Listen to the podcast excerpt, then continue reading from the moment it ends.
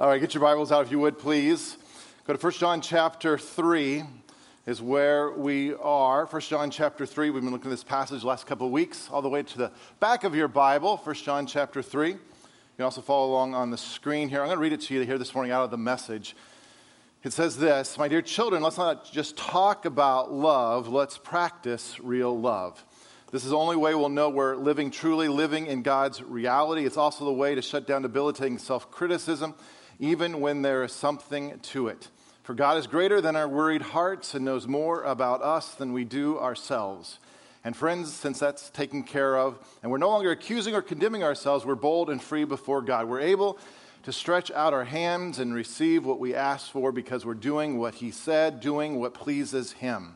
Again, this is God's command to believe in His personally named Son, Jesus Christ. He told us to love each other in line with the original command. As we keep his commands, we live deeply and surely in him, and he lives in us.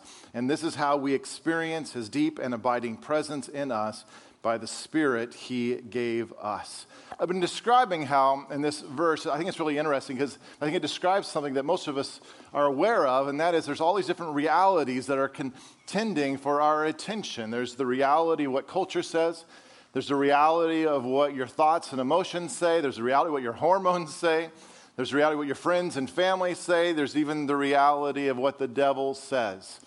But as this passage describes, there's also the reality of what God says, which means then we have a choice. Every single day, every single moment, every single minute of, of every single day, we have a choice, and that is by which reality are we going to live our lives by? Because we're going to live our life by some sort of reality that's contending for all these different voices that are contending for our attention and our allegiance. We're going to fall in line with something. And so, by whose reality then are you going to live your life by? We've been doing a series around here called We Believe. And what we're doing is that we're going through the Nicene Creed. And I have it up here on the screen. I want you to say this here with me, if you would, please. Say this with me. We believe in one God, the Father, the Almighty maker of heaven and earth, of all that is seen and unseen. We believe in one Lord, Jesus Christ, the only Son of God, eternally begotten of the Father, God from God, light from light, true God from true God, begotten, not made, of one being with the Father. Through him all things were made. For us and for our salvation, he came down from heaven was incarnate of the Holy Spirit and the Virgin Mary, and became truly human. For our sake, he was crucified under Pontius Pilate.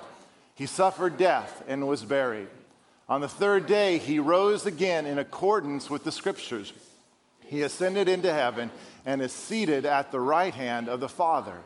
He will come again in glory to judge the living and the dead, and his kingdom will have no end. We believe in the Holy Spirit, the Lord, the giver of life, who proceeds from the Father and the Son. With the Father and the Son, he is worshiped and glorified, who has spoken through the prophets. We believe in one holy, worldwide, and apostolic church. We acknowledge one baptism for the forgiveness of sins. We look for the resurrection of the dead and the life of the world to come. Amen. So, this is the Nicene Creed, and we've been talking about this how the Nicene Creed was created as a result of the Roman Emperor Constantine convening a council in Nicaea in 325 AD. And the reason why he did that was to counter the widening rift and the heresies that were coming out and really threatening to destroy the Christian church during that time. Because back in the second and third centuries, there was this rise of heretical teachings and this humanistic philosophies that were infiltrating the church. And remember, the average person didn't have a Bible that they could go back and look at to see if what they were hearing and what they were being taught was actually biblically aligned. And so, unknowingly, people were being swayed by these heretical teachings and this humanistic philosophies that was infiltrating the church.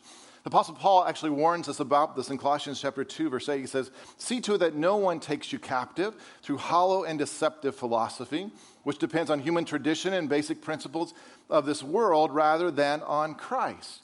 The Apostle Paul warned us that that was a possibility. And actually, in the second and third century, this is exactly what was happening. People were being swayed by these heretical teachings and these humanistic philosophies. But out of the council there in Nicaea in 325 AD came this Nicene Creed. And as a result, this, this biblically sounded, every one of these statements are biblically sounded statements. And they are all intended to counter all these very specific heresies that were infiltrating the church. And as a result of this creed coming out, it had a major influence in, in turning the tide of all of this overwhelming deception that was, that was coming then into the church during that time. Because remember, again, people still didn't have a Bible. Even after this, they still didn't have a Bible, but at least they could come to church on Sunday and they could recite and declare and proclaim this creed, and it helped them ground themselves then in biblical truth. I said this a couple weeks ago that I think what's so interesting to me is even though we fast forward 1700 years later, now the average Christian owns 4.4 Bibles that I think what's interesting is that we're still succumbing to the same trap of deception today, and maybe even more. This onslaught of deception has increased so much in our generation. We'll talk about that in just a little bit. And so, the thing we have to understand is that there are counterfeits and deceptions all around us right now. You may not realize it, you may not see it, but it has increased heavily, just I know in my lifetime. There's been such an infiltration of this. So the question becomes who are you listening to? It's really important to know what, it's, what are you listening to and, and, what, and what reality really are you embracing? What, what are you embracing? Because the only insurance against counterfeits is to really, really immerse yourself in truth. That's the only counterfeit to any sort of deception and, and, and, and, counterfeit. The more you surround yourself in truth, the more you're going to be able to discern than the counterfeit. And so I want you to look at this fourth section of the Nicene Creed. Again, it says, On the third day, that is, he, on the third day, he, that is Jesus, rose again in accordance with the scriptures. He ascended into heaven and is seated at the right hand of the Father. He will come again in glory to judge the living and the dead, and his kingdom will have no end. What we're doing is we're, we're breaking up this Nicene Creed. We've gone through the beginning parts of the Nicene Creed already, and here we are into the fourth section. Again, it says, On the third day, he, that is Jesus, he rose again in accordance with the scriptures. He ascended into heaven and is seated at the right hand of the Father. He will come again in glory to judge the living and the dead, and his kingdom will have no end. What I want to do here this morning is break this into two large sections here and kind of dive into what scripture says about this. The first phrase is this On the third day, he arose again in accordance with the scriptures. He ascended into heaven and is seated at the right hand of the Father. If you're taking notes, I want you to underline the phrase in accordance with the scriptures. In accordance with the scriptures. God has filled your Bible full of, of, prophetic foretelling about the future. And I said this a couple weeks ago that when the Bible was first written, every portion that was first written, the Bible, when it was first written, 27% of it was prophetic. 27%, which means that when it was first written, there was 27% of it that was still of, of talking about things that were yet to come. Things that weren't about right here and right now, of teaching us how to stay steady and stable and, and to live a life after Christ and to follow after God. But 27% of it was all talking about things that were yet to come, things that were still then in the future. But now, over one half of all those prophecies have already been fulfilled. One half of all prophecies in Scripture have already been fulfilled. 300 of those prophecies dealt with Jesus' first coming. 300 of them dealt with Jesus' first coming, and every one of those 300 prophecies about Jesus' first coming were fulfilled. It's a remarkable thing when you think about it. Every one of those prophecies about the Messiah coming were fulfilled in Jesus. And this is really important for you to understand. Because when you think about Muhammad, Muhammad, he just showed up one day and, and put together a list of ideologies and a list of philosophies and then said, Come on, come follow me. And he created this world religion that now exists. Same thing happened with Buddha and Hare Krishna and so many other different world religions that were created because they, they showed up on the scene and they created these ideologies, they created these philosophies, and then they convinced people to follow them. And as a result, these world religions were formed. Jesus is different. And you need to understand that. That's why, that's why Christianity is so different than anything else that, that, is, that is out there in, in the world. It's distinctive because Jesus didn't show up one day and then just create a list of things for us to follow, ideologies for us, a philosophy for, for us to follow. That's not what happened. Jesus came as a result of thousands and thousands of years of prophecies that foretold his coming. And he was the fulfillment of all of those, of those prophecies. And so, one of the scriptures that foretold that Jesus would rise again on the third day is in Matthew chapter 12, verse 40. It says, For as Jonah was three days and three nights in the belly of a huge fish, so the Son of Man will be three days and three nights in the heart of the earth. One of the absolutes of scriptures is that Jesus rose from the dead. It's one of those non negotiables about Christian, our Christian faith because without the resurrection, then there's no hope to your faith. If there is no resurrection, then all that we're doing here on a Sunday morning is we're gathering together and we sing a few songs and we get to connect with each other and we get to hear a few little things that hopefully makes you feel a little bit better. But the essence, without the resurrection, this is just a club. That's all this is. But since the grave is empty, it points to the fact that what you're experiencing right now is not all there is. These 70 to 80 years that you have here on earth, that's not all that there is. It's really important for you to know that you're not a human being trying to have a spiritual experience. You are a spiritual being, and this is just simply a temporary human experience that you are having. And so the fact that Jesus rose from the dead on the third day points to this reality there's more to your life than just right here and right now. There's a bigger picture involved with what God is doing, and always remember that. One of the things that I think people struggle so often is God, where are you in the midst of right now? We struggle trying to understand God, why is this happening to me? Why is this going on here in the world? And you always have to understand God's looking from the picture of eternity. God's looking from the picture of eternity because this goes by this fast right? But the decisions that we make right here in this blink of an eye affect all eternity. And that's why God's trying to deal with the most important aspects of our lives, and that's the eternal aspect there. And so, this declaration that he was raised from the dead on the third day, it points to this reality, and it points to the fact that something was foretold in Scripture about this. This is bigger than you and for me. Here's another one the Scripture that foretold that Jesus would ascend into heaven and seated at the right hand of the Father. We see that in Psalms chapter 16, starting in verse 8. It says, I have set the Lord always before me because he's at my right hand. I will not be shaken. Therefore, my heart is glad and my tongue rejoices. My body also will rest secure because you will not abandon me to the grave, nor will you let your Holy One see decay. You have made known to me the path of life. You will fill me with joy in your presence, with eternal pleasures at your right hand. What the scripture is doing is pointing to the day that the Messiah would come and he would die, but he would be resurrected and ascend into heaven and would be seated at the right hand of the Father. This was a scripture that was foretold centuries earlier, thousands of years earlier, before Jesus even arrived on the scene. But Jesus fulfilled every one of those things. It was something that was foretold, and Jesus stepped into it and fulfilled it. So, this declaration on the third day, he rose again in accordance with the scriptures. He ascended into heaven and is seated at the right hand of the Father. What it's doing, it's reinforcing it for us is that Jesus is the fulfillment of thousands of years of prophecy, and then it grounds us in a reality that's bigger than just what we're experiencing right here and right now. When we make that declaration, that's what's happening. That's what we're declaring here. Now, look at the second phrase in the Nicene Creed. It says, He will come again in glory to judge the living and the dead, and His kingdom will have no end. Now, if you have a Bible, go over to Matthew chapter 24, and I want to show you something here this morning. Matthew chapter 24, starting in verse 3. It says, As Jesus was sitting on the Mount of Olives, the disciples came to him privately. Tell us, they said, when will this happen, and what will be the sign of your coming and of the end of the age? Jesus answered, Watch out that no one deceives you, for many will come in my name, claiming I'm the Christ, and will deceive many.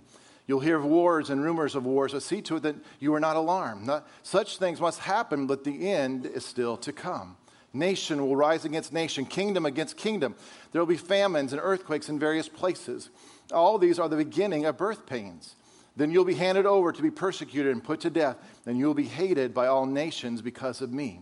At that time, many will turn away from the faith and will betray and hate each other, and many false prophets will appear and deceive many people. Because of the increase of wickedness, the love of most will grow cold, but he who stands firm to the end will be saved. And this gospel of the kingdom will be preached in the whole world as a testimony to all nations, and then the end will come. So when you see standing in the holy place the abomination that causes desolation, spoken through the prophet Daniel, let the reader understand. Then let those who are in Judea flee to the mountains. Let no one on the roof of his house go down to take anything out of the house. Let no one in the field go back to get his cloak. How dreadful it'll be in those days for a pregnant woman and nursing mothers. Pray that your flight will not take place in winter or in the Sabbath, for then there will be great distress, unequaled from the beginning of the world until now, and never to be equaled again. If those days had not been cut short, no one would survive. But for the sake of the elect, those days will be shortened. At that time, if anyone says to you, Look, here's the Christ, or there he is, do not believe it. For false Christs and false prophets will appear and perform great signs and miracles to deceive even the elect, if that were possible. See, I've told you ahead of time. So if anyone tells you, there he is, out in the desert, do not go out. Or here he is in the inner rooms, do not believe it. For as lightning that comes from the east is visible even to, in the west, so will be coming of the Son of Man. Wherever there is a carcass, there the vultures will gather. Immediately after the distress of those days, the sun will be darkened, and the moon will not give its light. The stars will fall from the sky, and the heavenly bodies will be shaken. At that time, the sign of the Son of Man will appear in the sky, and all the nations of the earth will mourn. They will see the Son of Man coming on the clouds of the sky with a power and great glory. And he will send his angels with a loud trumpet call, and they will gather his elect from the four winds, from one end of the heavens to the other. Now learn this lesson from the fig tree. As soon as its twigs get tender and its leaves come out, you know that summer is near. Even so, when you see all these things, you know that is near, right at, the, right at the door. I tell you the truth, this generation will certainly not pass away until all these things have happened. Now, this is just one of many specific prophecies in the Bible that deal with the end times and the second coming of Jesus. Actually, there's 2,500 different prophecies in the Bible that deal with the end times and with Jesus' second coming. And so let me put that in perspective for you here just a little bit because earlier I mentioned that there are 300 specific prophecies about Jesus' first coming. And what I said is that Jesus fulfilled every one of those 300 prophecies about his first coming. I love how Josh McDowell describes the probability of one person fulfilling these 300 prophecies. Listen to what he writes. He says Peter Stoner, a mathematician, calculated the mathematical odds of fulfilling just eight of the 300 prophecies. Peter writes, We find that the chance that any man might have lived down to the present time and fulfilled all eight prophecies is 1 in 10 to the 17th power. To understand the staggering probability, suppose you would take 10 to the 17th power silver dollars and lay them on the face of Texas. The silver dollars would cover all of the state two feet deep. Now, mark one of these silver dollars and stir the whole mass thoroughly all over the state. Next, blindfold a man and tell him that he can travel as far as he wishes but he must pick up one silver dollar and say that this is the right one. Now, what chance would he have of getting the right one? Just the same chance that the prophets would have had of writing these eight prophecies and having them all come true in any one man. Isn't that amazing? But not only did Jesus fulfill eight of those 300 prophecies, Jesus fulfilled every single one of them. And so when you think about all the prophecies that have already been fulfilled within Scripture, that should compel us just a little bit, I would think, that should compel us to give more attention to those 2,500 prophecies about the end times and Jesus' second return. And here's the interesting thing I think it's important for us to understand, and that is many of these 2,500 prophecies about the end times and Jesus' second coming are already happening in our generation. Did you hear me? Many of these prophecies are already happening in our generation. Actually, there's been more prophecies that have been fulfilled in our lifetime than in any other generation that has existed. That should be really interesting for all of us. Even at the time when Jesus was born, comparatively speaking, in our lifetime, in your lifetime, in my lifetime, there's more prophecies have been fulfilled in our generation than in any other generation that's ever ever existed. Things that were prophesied 2600 years ago are being fulfilled right now in our generation. Look again in Matthew chapter 24. Look at verse 32. It says, "Now learn this parable from the fig tree.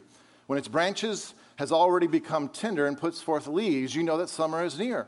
So you also, when you see all these things, know that it is near at the doors. Assuredly, I say to you, this generation will by no means pass away till all these things take place. Now, if you're taking notes, I want you to underline the words fig tree. Fig tree. Because in Scripture, the fig tree that Jesus is talking about is symbolic of the nation of Israel. And so, what Jesus is describing here is that when you see the rebirthing happening of this fig tree, or when you see the rebirth of Israel, then know that this generation will not pass until they see the second coming of Jesus. So, the question then is all right, so has the rebirth of Israel already taken place? Well, the answer is yes. In 1948, the nation of Israel was reborn. After 2,011 years, where, where Israel ceased to exist, in 1948, the nation of Israel was reborn. And so then the question, second question then becomes well, then how long is a generation? if these things are connected, the rebirth of Israel and the second coming of Jesus, well, then how long is a generation? Well, in Psalms chapter 90, verse 10, it says, The length of our days is 70 or 80 if we have strength. And so the Bible describes that, a, that a, the length of a typical lifetime or a natural generation is 70 to 80 years. And so, an interpretation of this scripture could mean that people who were alive in 1948 will be a part of the generation who will then see the return of Jesus Christ. Are you awake this morning? Do I have your attention yet? These are things that are happening in our lifetime, in our generation, that are unfolding exactly how, how Scripture describes, which means we could be in the final generation before Jesus returns. Many of you here may still be alive when Jesus returns. And not only is the fig tree one of these signs, there's a whole bunch in Scripture. Let's look at one more. Look at this in Matthew chapter 24, verse 3. It says that Jesus was sitting on the Mount of Olives. The disciples came to him privately. Tell us, they said, when will this happen? And what will be the sign of your coming and of the end of the age? Jesus answered, Watch out that no one deceives you, for many will come in my name, claiming that I am the Christ, and will deceive many. Verse 10. At that time, many will turn away from the faith and will betray and hate each other, and many false prophets will appear and deceive many people. Verse 24. For false Christs and false prophets will appear and perform great signs and miracles to deceive even the elect, if that were possible. Now, notice what's happened here. Because the disciples, they're asking Jesus, okay, Jesus, when is this going to happen? You've been talking about all this stuff, so when is it actually going to happen? And Jesus says, and Jesus said the first thing that he says is, Watch out that no one deceives you. Watch out that no one deceives you. And then he goes on to warn them that the last days immediately preceding the return of, of the, his return, that, the, that this world will be consumed and characterized by the greatest deception this world has ever seen. He describes this. As we get closer, one of the greatest things that's going to happen is there's going to be a worldwide deception, the spiritual deception that will overcome the entire world. And he said it's going to be so seductive, he used these words, that it will mislead, if possible, even the elect. I mean, think about that. How can there be such a spiritual deception, a religious deception that's so great that it could actually deceive the elect. Those who are saved, those who are solid in their faith, can actually be deceived by this. I think about this just in terms of my own lifetime. 50 years ago, the possibility of a global religious system that all people could agree to and rally behind, 50 years ago, that was absolutely impossible. I mean, just in the Christian church, we had Catholics and Lutherans and Baptists and Pentecostals and Presbyterian and Nazarenes and Methodists who couldn't get along with each other. We couldn't get people in the body of Christ to come together 50 years ago, let alone trying to get Christians together with Muslims and Buddhists and Hindus and, and Hare Krishnas and all sorts of thousands of other religions that are all around the world. 50 years ago, it would have been impossible to do that. But now, jump forward 50 years to our time today. I have a video I want you to watch here. Watch this clip. The Global Peace Festival has been bringing a new message of peace to people all over the world, from Asia to Africa, from Europe to the Americas, from the Middle East to the Far East. The Global Peace Festival is grassroots moving around the world and changing people's lives one person at a time, all under the umbrella of one family under God. We are developing a new generation who would say no to violence, who would say no to injustice. A family under one God, regardless of what gods we interpret it to be. And that itself brings tranquility and peace. The GPF comprises three main elements it considers essential for peace. The first of these is service. We want people to understand the value and the importance of service, to put all of our differences aside and really realize that we all come from one creator. The second is the importance of family. It starts with the foundation of the family. If the family is not strong, then nothing else will be. And the third element is interfaith cooperation. Religion's principal purpose is to advocate brotherhood of men. And if you are brothers, you don't fight against each other. You have to live in peace. I can turn to my Jewish neighbor, I can turn to my Muslim brother and say, we need to bind together and move forward, and our world can really come together as one family under God. Doors will open and relationships will grow like you've never thought could happen because it's all under the spirit of love. It's all under saying we can have peace in our neighborhoods and peace in our families and peace in our communities. And when people see that, there's just so much to do and so much that is needed that everyone needs to jump on board and be a part of this. We stand on hallowed ground where the past and the present can come together as one and a greater tomorrow can begin. The time has come to tear down those man made walls, the walls of race, culture, religion, and country, and establish the peaceful, ideal world of God's cherished hope and desire. Let us own the dream to create one family under God and become the owners that can usher in a new age of global peace. Thank you very much. May God bless you and your families and this great nation. That's just a little bit, obviously, from that video. And you know what's interesting to me, you know, watching this is that I'm sure there's a whole bunch in there that you're, you're nodding your head and say, yeah, we need that.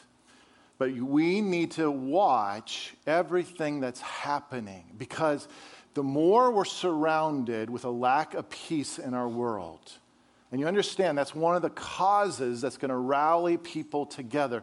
When there's a lack of peace, then we're going to, we saw it with 9 11, we're going to sacrifice a lot of what we believe in order to feel safe.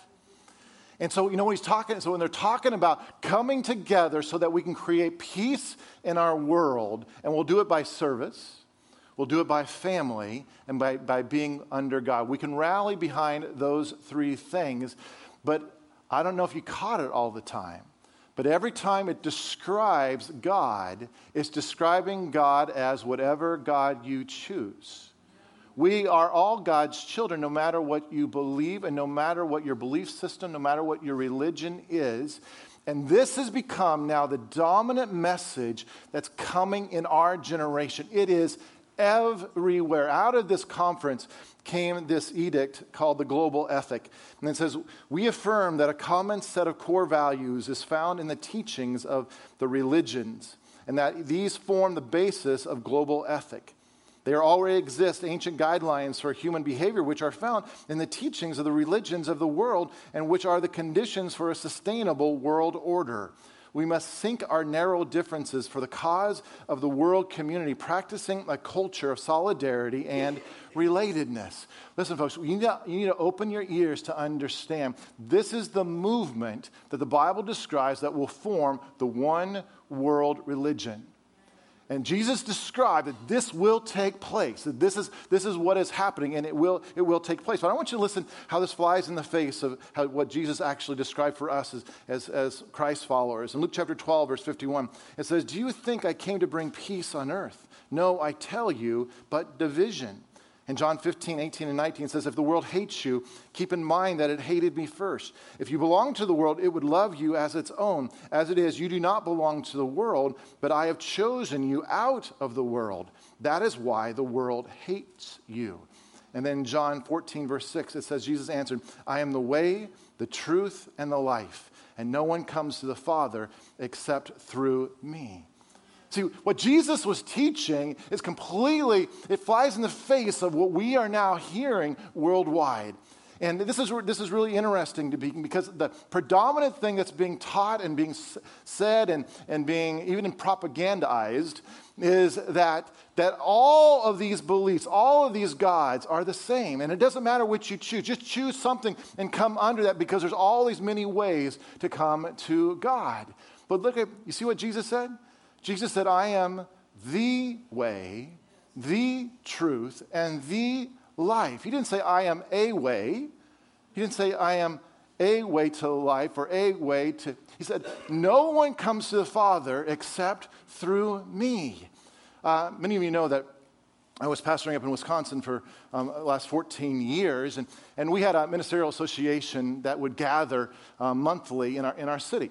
And it was all um, Christian pastors and priests that were there. And it was actually a, a very great functioning um, kind of partnership that happened within the city. There was a lot of incredible things that happened within probably the first 10 years that I was pastoring in there.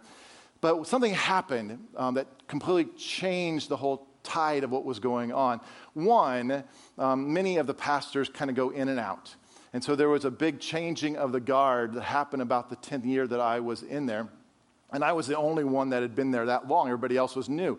Um, the Methodist Church tends to rotate people, and Presbyterian and Catholic, and there's a lot of rotation that happens in a lot of denominations. And, and the new regime of, of pastors and leaders um, had a completely different sense of this togetherness. And another thing, factor that happened in that was that um, a, a, Muslim um, mosque was established and built within the city as well that was drawing people from all over the region to this. And we would get this email every single month inviting us to this, the place where the Pastoral Association meeting was going to be and just give details. Well, this one time I get this email and I noticed that in the email feed it lists the name of the imam, the leader of the, the, the, the Muslims there in the area. He was attached to this email list all the people that were invited. And I thought, did I miss something? did we make a decision as the pastors of this city to start um, inviting um, the leaders from other uh, religions and other, other places. Did that, did that, was, that, was that a decision? And I thought, maybe I missed something here. And so I went to the next ministerial association meeting, didn't, know, didn't really know who was going to be there, thinking maybe the imam was going to be there, and other people from other Buddhists and, and, and the Wiccans were going to be there as well. And there wasn't anybody there. And so I took the opportunity to ask the people who were leading, the pastors that, that was in charge there, did I miss something? Was a decision made that we're going to invite other leaders from other religions to be a part of this Christian um, ministerial association meeting? Because I said, you know, I've been here the longest, and this has always been a Christian pastors association where we did everything under the name of Jesus whether it's service or social or I had, I had gone around and I had preached in every church in our city, um, whether it was Catholic or Methodist or Presbyterian or Baptist. I had preached in every one over the, over the years. We'd kind of done this pulpit swap. So there was a, a, real, a real thing that was happening in our, in our city. And I said, this was not how it was established. Did I miss a meeting? Did we decide we're going to open this up to everybody else? And it, I'll never forget this in the process of trying to understand this because – because what I didn't already know is that there were many of the pastors, probably half of the pastors that were in there, had already met with the imam and, and the leadership of the mosque, and they were already doing services together. They'd already done, done combined events together in, in, in the city. And I, I, didn't, I didn't even realize, I didn't even know that. And so in the conversation, I turned to the Methodist pastor and I said, Help me understand this. I, I don't understand. I said, You stand on the pulpit in a Methodist church and you're teaching that Jesus is the way, the truth, and the life, but yet you are embracing um, is Islam teachings and you're, you're partnering and doing th- things together with people that don't believe the same thing you do. I said, help me under, I, I, truly, I wanted to understand, help me understand how you can do that. And I'll never forget this. She said, she said, well, my preference is Methodism. My preference is to be Methodist. And my preference is that I'm going to teach people the way of what, Meth- what Methodists believe because that is my preference. But your preference may be different, and your preference may be different. And I thought, boy, has the world changed. And it was right there that I began to realize the subtlety that was changing in our generation. It was happening. I mean, I wasn't even aware of it in my own city. I wasn't aware of what's going on. But this message of coexist, and you'll see it now everywhere bumper stickers and all sorts of and all sorts of advertisements, this idea of coexist. Let's come together. We're all one. We are the same. No matter what you believe, no matter what God you choose, we are all still the same. And you need to understand that this is what Jesus was talking about. He was describing over 2,000 years ago this, this religious deception. And he describes this is going to be one of the major signs of his second coming, and it's right here. We're seeing it so much in our generation. It's happening right before our eyes. And so, this declaration, He will come again in glory to judge the living and the dead, and His kingdom will have no end. What it's doing, it reinforces the fact Jesus is coming back, folks. Jesus is coming back, and it's getting closer and closer and closer. In Matthew chapter 24, verse 36, it says, No, no one knows about that day or hour, not even the angels in heaven or the Son, uh, but only the Father. As it was in the days of Noah, so it will be at the coming of the Son of Man.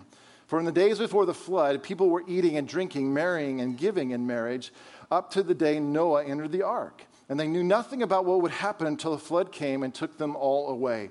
That is how it will be at the coming of the Son of God. Two men will be in the field, one will be taken, the other left. Two women will be grinding with a handmill, one will be taken and the other left. Therefore, keep watch, because you do not know on what day your Lord will come. But understand this if the owner of the house had, had known at what time of night the thief was coming, he would have kept watch and would not have let his house be broken into. So you also must be ready because the Son of Man will come at an hour when you do not expect him. One of the absolutes of Christianity and what we believe is that Jesus is coming back to judge the living and the dead. And so the question is are you ready? Are you ready? Because when you start looking at the prophecies that foretold the end times and the second coming of Jesus, there are more of those prophecies that are happening right now in your lifetime than in any other generation. It's happening. So the question is are you ready? Now, how do you answer that question?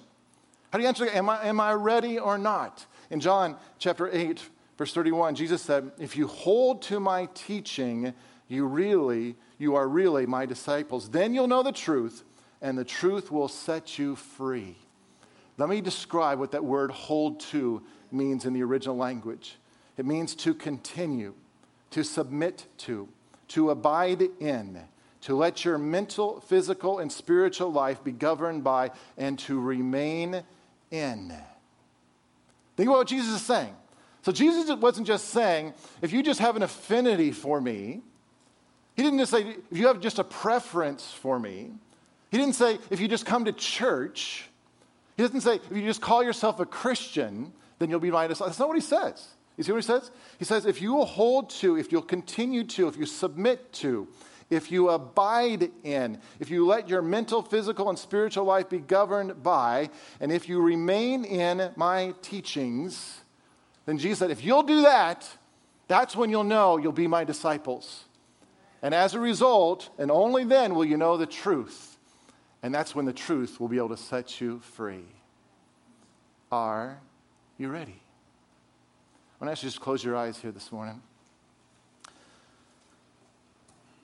Because I'm very aware that maybe you, didn't come to church thinking this would be the message that would be talked about here this morning, but maybe something's happening right now in your own heart. Maybe something is stirring inside of you right now. And maybe for you, uh, Jesus has just been this church thing. It's just been something that you've kind of added to your life. But this idea of holding to, continuing to, submitting to, abiding in, remaining in, letting your life be governed by, that that's not really something that you have done. But maybe this morning, something's going on inside of you that's waking you up. And all of a sudden, this Jesus is becoming clearer and clearer. Maybe for you, Jesus has just been a church thing, a club thing. But maybe for you, as we talk about all this, as we talk about through this Nicene Creed, that Jesus is coming back to judge the living and the dead, that he rose again on the third day, that he ascended into heaven, and that he is sitting at the right hand of the Father. All things that were prophesied over and over and over and were actually fulfilled. Maybe this is just settling some of the questions in your heart. And so I just I don't want to just lead all of us in prayer here this morning.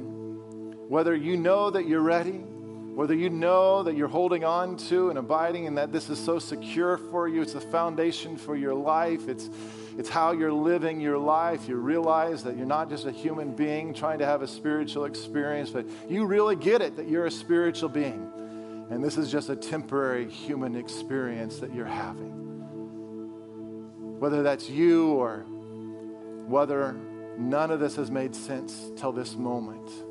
I want to just lead all of us here in praying. And I'm just ask you right where you are, just to say this, just kind of repeat this after me. Say this out loud. Say, God, Say it out loud. Say, God, I confess my need for you.